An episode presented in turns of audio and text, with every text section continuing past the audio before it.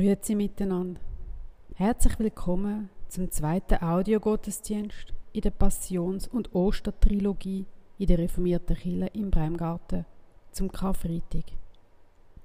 Ich feiere mit Ihnen zusammen einen Gottesdienst, wo immer Sie jetzt gerade auch sind und wenn Sie den Gottesdienst auch hören, in dem Moment sind wir zusammen. Falls Sie einen Kerzengriff bereit haben, holen Sie sie doch und zünden Sie an.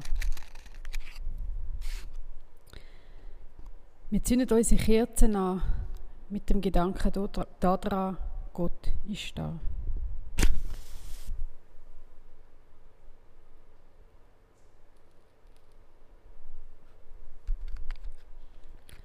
Und so wenn wir die vier zusammen anfangen. Wir alle sind umfangen von der Gegenwart von Gott, wo uns Mutter und Vater ist. Wir erinnern uns an Jesus Christus, wo uns liebt und ermutigt. Wir öffnen uns am Geist von Gott, wo uns mit Kraft und Vertrauen erfüllt. Im Lukas-Evangelium heißt es, Jesus rief mit lauter Stimme, Vater, in deine Hände lege ich meinen Geist. Mit diesen letzten Wort von Jesus begrüße ich Sie zum heutigen Karfreitagsgottesdienst. Karfreitag so haben mir die älteren Mitglieder aus der Gemeinde jeweils erzählt, am Karfreitag ist doch immer Konfirmation gewesen. Allerdings nicht so freudig und farbig, wie wir es heute kennen. Alle Konfirmanden sind schwarz gekleidet gekommen und das Feierlichste war, dass sie das erste Mal dürfen zusammen das Abendmahl feiern. Das erste Mal Alkohol trinken und von jetzt an zu den Erwachsenen gehören. Ja, das sind noch Zeiten gewesen. Heute feiern wir Konfirmationen vor dem Karfreitag und meistens auch ein farbiger. Der Karfreitag als Viertag hat für viele die Bedeutung verloren. An Karfreitag kommen bei uns weniger Reformierte in Gottesdienst als an Ostern. Und ich verstehe das. Es ist schwierig, den Tod vom Sohn Gottes zu feiern. Seine Verstehung? Ja. Aber der Tod, das ist etwas Schwieriges. Ich habe das Bedürfnis auch. Ich möchte lieber nur das Schöne und das Fröhliche feiern, das Belebende und das Erheiternde. Gerade jetzt in diesen Zeiten. Man will da noch am Tod gedenken und sich noch mehr deprimieren. Und doch hat mich das Jahr der Karfreitag irgendwie gefesselt. So fest, dass es mir ein Anliegen ist, einen Gottesdienst darüber zu halten. Denn jetzt in dieser Krise verstehe ich, in dem, was ich jetzt nicht habe, wird mir klar, wie wertvoll es ist, wenn ich es eben habe. Zum Beispiel Gemeinschaft. Wenn mir jetzt die aktive Gemeinschaft verboten ist, wird mir klar, wie wertvoll und wichtig es für mein persönliches Leben ist, Gemeinschaft mit anderen Menschen zu haben. Aber ich kann es auch auf andere Sachen übertragen. Ich kann mein Fröhlichsein nur verstehen, wenn ich auch mein Traurigsein kenne. Ich kann das Leben nur wirklich richtig schätzen, wenn ich weiß, dass es ein Ende hat. Erst der Tod macht das Leben wertvoll. Und der Karfreitag hilft mir zu verstehen, was ich alles kann verlieren. Das soll nicht Angst in mir auslösen, sondern Dankbarkeit für all das, was ich habe. Einfach so als Geschenk. Für all das, was mir bis jetzt immer selbstverständlich erschienen ist, bis zu dem Zeitpunkt, wo es eben oft mal nicht mehr war. Darum möchte ich mit Ihnen heute den Karfreitag feiern, auch wenn es mir selber schwerfällt und sich vieles in mir wehrt, über den Tod von Jesus Christus nachzudenken. Ich halte mit Ihnen einen kurzen Moment von der Stille, um sich da erinnern, wo sind Sie, bin ich in den letzten Tagen, Wochen oder Monaten am Tod oder am Sterben begegnet und was hat es in mir ausgelöst?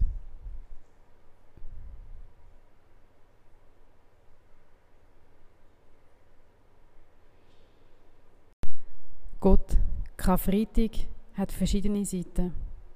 Einerseits nehmen wir ihn gerne als Viertig entgegen. Man muss nicht arbeiten, man kann sich vorbereiten für Ostern, letzte Karten schreiben, Neste machen, den freien Tag geniessen. Aber Karfreitag ist auch schwierig, besonders das Jahr. Irgendwie ist unser soziales Leben tot. Vieles in uns ist gestorben, Gott, und wir kennen uns selber nicht wieder. Wer bin ich ohne meine Freunde und meine Familie? Wer bin ich ohne meine Arbeit, meine Freizeitbeschäftigung und Unterhaltungen? Wer bin ich ohne all das? Ja, der Karfreitag Gott, der ist eigentlich gleich wie all die Tage, die vorher schon gekommen sind. Wir haben schon viele kleine Tod müssen sterben, seit die Krisen angefangen haben. Und von so vielen Sachen müssen Abschied nehmen, die uns ans Herz gewachsen sind. Gott, wir bitten dich in dem vielen kleinen Sterben, dass du uns umgibst mit deiner Gegenwart. Auch in unserer Verlassenheit bitten wir dich, dass du da bist. Danke für dies Dasein mit ihnen. Danke für dies mit uns sein. Amen. Ich lese Ihnen den Bibeltext von der Kreuzigung und dem Tod von Jesus. Und als sie an den Ort kamen, der Schädelstätte genannt wird, kreuzigten sie ihn und die Verbrecher, den einen zur Rechten, den anderen zur Linken. Und Jesus sprach, Vater, vergib ihnen, denn sie wissen nicht, was sie tun. Sie aber teilten seine Kleider unter sich und warfen das Los darüber. Und das Volk stand dabei und sah zu. Und auch die vornehmen Leute spotteten, andere hat er gerettet, er rette jetzt sich selbst, wenn er doch der Gesalbte Gottes ist, der Auserwählte. Und auch die Soldaten machten sich lustig über ihn.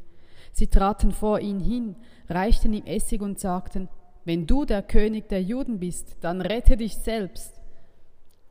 Es war auch eine Inschrift über ihm angebracht. Dies ist der König der Juden. Einer aber von den Verbrechern, die am Kreuz hingen, verhöhnte ihn und sagte, Bist du nicht der Gesalbte? Rette dich und uns. Da fuhr ihn der andere an und hielt ihm entgegen, Fürchtest du Gott nicht einmal jetzt, da du vom gleichen Urteil betroffen bist. Wir allerdings sind es zu Recht, denn wir empfangen, was unsere Taten verdienen. Dieser aber hat nichts Unrechtes getan. Und er sagte, Jesus, denk an mich, wenn du in dein Reich kommst. Und er sagte zu ihm, Amen, ich sage dir, heute noch wirst du mit mir im Paradies sein. Und es war schon um die sechste Stunde, und eine Finsternis kam über das ganze Land bis zur neunten Stunde. Und die Sonne verfinsterte sich, und der Vorhang im Tempel riss mitten entzwei. Und Jesus rief mit lauter Stimme, Vater, in deine Hände lege ich meinen Geist. Mit diesen Worten verschied er. Als aber der Hauptmann sah, was da geschah, pries er Gott und sagte, dieser Mensch war tatsächlich ein Gerechter. Und alle, die sich zu diesem Schauspiel zusammengefunden und gesehen hatten, was da geschah, schlugen sich an die Brust und gingen nach Hause. Liebe Mitfeierende, der Sohn von Gott stirbt einen elenden Tod. Und sein Sterben wird in allen vier Evangelien beschrieben. Aber der letzte Satz von Jesus wird in den verschiedenen Evangelien anders zitiert. Im Matthäus- und Markus-Evangelium ist Jesus sein letzter Satz. Mein Gott, mein Gott, warum hast du mich verlassen? Und er zitiert da dabei einen Vers aus dem Psalm 22. Für mich ist der letzte Satz von Jesus schockierend. Wie kann es sein, dass sogar der Sohn von Gott von Gott verlassen wird, wo er stirbt? Jesus, der Mensch, der die beste Verbindung, das tiefste Vertrauen, den größten Glauben hat von allen Menschen auf diesem Planet, macht am Schluss von seinem Leben die Erfahrung, dass Gott abwesend ist, dass Gott ihn verloren hat. Die Erkenntnis kann Verschiedenes in mir auslösen. Es kann mich zum Beispiel entmutigen, wenn ich denke, wenn sogar Jesus von Gott verloren worden ist, Warum sollte Gott nicht auch mich verlassen? Ich wünsche mir doch ein Leben in Gottes Geborgenheit. Ist das vielleicht ein unrealistischer Wunsch? Oder gehört Gottverlassenheit zum Leben dazu? Und ist es eine Aufgabe, sie auszuhalten, um in dieser Verlassenheit dann zu verstehen, was Geborgenheit heißt? Das ist die andere Erkenntnis, wo man kann haben, wenn man Gottverlassenheit von Jesus anerkennt. Anscheinend gehört es auch in einem Leben von einem gläubigen Menschen dazu, sich von Gott verlassen zu fühlen. Denn sogar Jesus hat die Erfahrung gemacht. Wenn sogar Jesus passiert ist, dann passiert es mir auch. Ich muss mir also keine Vorwürfe machen. Es ist okay und kann ein Teil vom Leben sein, sich von Gott verlassen zu fühlen und aus eigener Kraft nicht anzubringen. Und die Einsicht kann mich mit Jesus verbrüdern.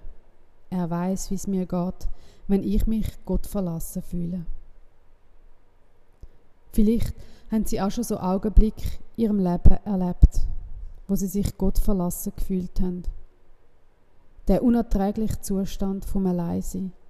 Das Gefühl, nichts zu machen, außer vielleicht schreien oder brüllen oder einfach regungslos verharren und hoffen, dass es wieder anders wird. Wenn Jesus in seinem Sterben sich von Gott verlassen gefühlt hat, dann ist das ein Hoffnungsschimmer für alle Gottverlassenen.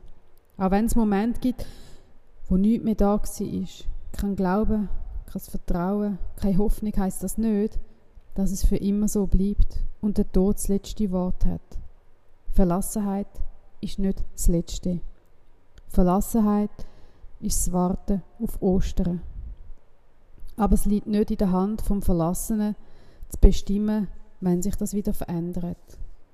Ausharren, ohne zu wissen, wie lange das es geht. Im Lukasevangelium sind die letzten Worte von Jesus: Vater, in deine Hände lege ich meinen Geist. Es ist ein sehr berührender Satz, wo mich im Innersten bewegt. Ich hoffe, dass ich das auch mal kann sagen, wenn ich mal wird sterben. Jesus ergibt sich in Gott, übergibt sich Gott. Manchmal würde ich mir das jetzt schon wünschen. Also nicht, dass ich stirb, aber dass es mir gelingt, meinen Geist so in Gottes Hand zu legen, dass ich mich von ihm geführt fühle. Aber leider gelingt mir das nur selten. Da sind immer so viele Ideen und Aufgaben oder manchmal auch Gefühle, die zwischen mir und Gott liegen, dass ich gar nicht bereit bin, mich Gott hinzugeben und meinen Geist von ihm führen zu lassen. Kennen Sie das auch? Vielleicht ist es eine Chance, in dieser Zeit der Isolierung zu probieren, seinen Geist in Gottes Hand zu legen. In der Stille sich Gott bewusst hinzugeben und sich von ihm führen zu lassen. Wenn es mir gelingt, mich Gott hinzugeben, spüre ich, wie ich aufatme. Mein Körper lockert sich, die Anspannung löst sich. Ich spüre, wie es mir besser geht. Und etwas in mir sagt, nein, Corinne, du musst nicht die ganze Welt retten. Und nein, du musst auch nicht alles verstehen, was da passiert. Überlass das Gott. Und das tut gut. Im Johannesevangelium ist das letzte Wort von Jesu, es ist vollbracht. Das ist ein ganz anderes Sterben als in den beiden anderen Evangelien. Sogar im Tod ist Jesus souverän. Er geht den Weg, wo ihm vorgeschrieben ist, bis zum Schluss. Er steht alle Qualen durch, weil es so vorgesehen ist und schließlich zum Heil der Menschen dient.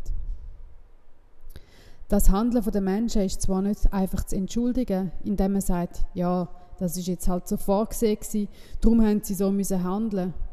Aber alles Handeln, alles was passiert ist, ist Teil von einer großen göttlichen Vorhersehung. Alle haben mit ihrem guten oder schlechten Handeln dazu beigetragen, dass Gottes Botschaft an die Menschen im extremsten sichtbar gemacht wird, was einem passieren kann. Obwohl die Menschen Gottes Liebste genug hat, was er hat, sein Sohn zu Tod gequält haben, bleibt Gott seiner Haltung zu den Menschen treu. Im Tod von seinem Sohn wird offenbar, dass Gottes Liebe zu den Menschen bedingungslos ist und durch nichts kann zerstört werden. Er hört nicht auf, seine Menschen zu lieben, sogar dann, wenn sie ihn ablehnen. Diese Zusage ermutigt uns und soll uns nicht etwa gleichgültig machen für das, was wir tun und machen. Aus dem Johannesevangelium kommen der Zuspruch entgegen, Jesus hat es vollbracht. Es gibt nichts mehr, was zwischen uns und Gott steht. Wir müssen uns nicht abmühen. Und wir müssen uns auch nicht selber verurteilen, wenn wir das Gefühl haben, wir hätten mal versagt. Jesus hat schon alles übernommen, für dich und mich. Und er hat dir und mir schon alles abgenommen. Also, einfach loslassen, was zwischen uns und Gott steht und die Botschaft annehmen, dass wir alle bei ihm aufgehoben sind. Ja, das sind die verschiedenen letzten Worte, wo Jesus gesagt hat in den Evangelien. Ich weiß nicht, welches Wort ihnen am meisten zugesagt hat und welches ihnen heute für den Karfreitag am besten passt. Ist es Gottverlassenheit, wo sogar Jesus selbst erlebt hat? Oder ist es der Mut, sich selber wieder in Gottes Hand zu legen und darauf zu vertrauen, dass es gut ist, sich Gott anzuvertrauen? Oder ist es Gewissheit, dass alles schon vollbracht ist und nichts zwischen uns und Gott steht? Was es auch ist. Ich wünsche Ihnen, dass Sie den Karfreitag gut überstehen. Und falls Sie heute irgendwann noch ein Stück Brot essen und einen Schluck Wein trinken, dann Sie es im Gedanken für die Verbundenheit mit Gott, trotz aller Verlassenheit. Amen.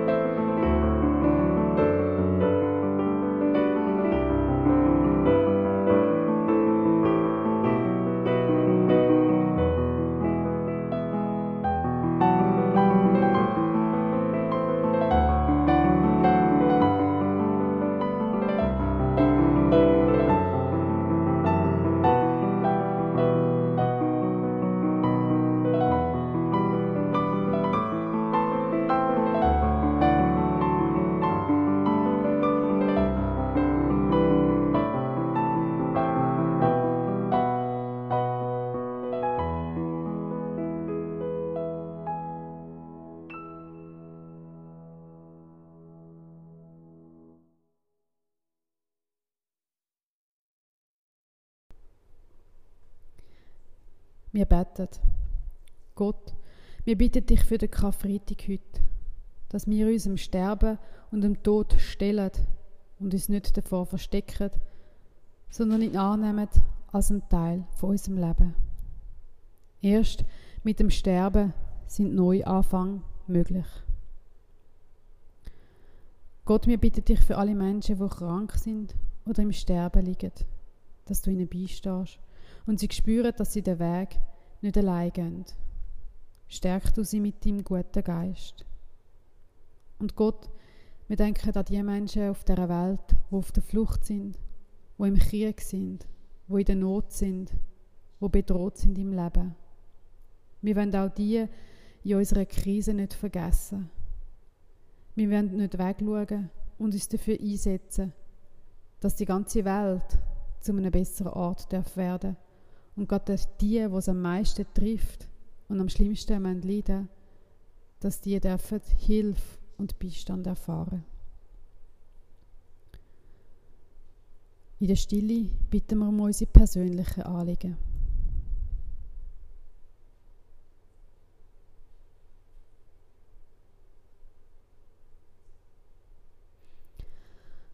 Und zusammen beten wir, wie Jesus Christus uns gelehrt hat.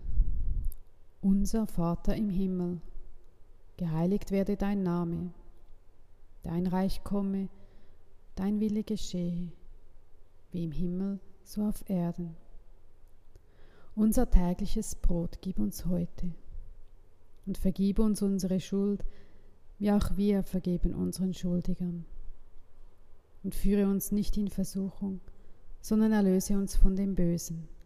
Denn dein ist das Reich und die Kraft und die Herrlichkeit in Ewigkeit. Amen. Und so komme ich zum Schluss sagen.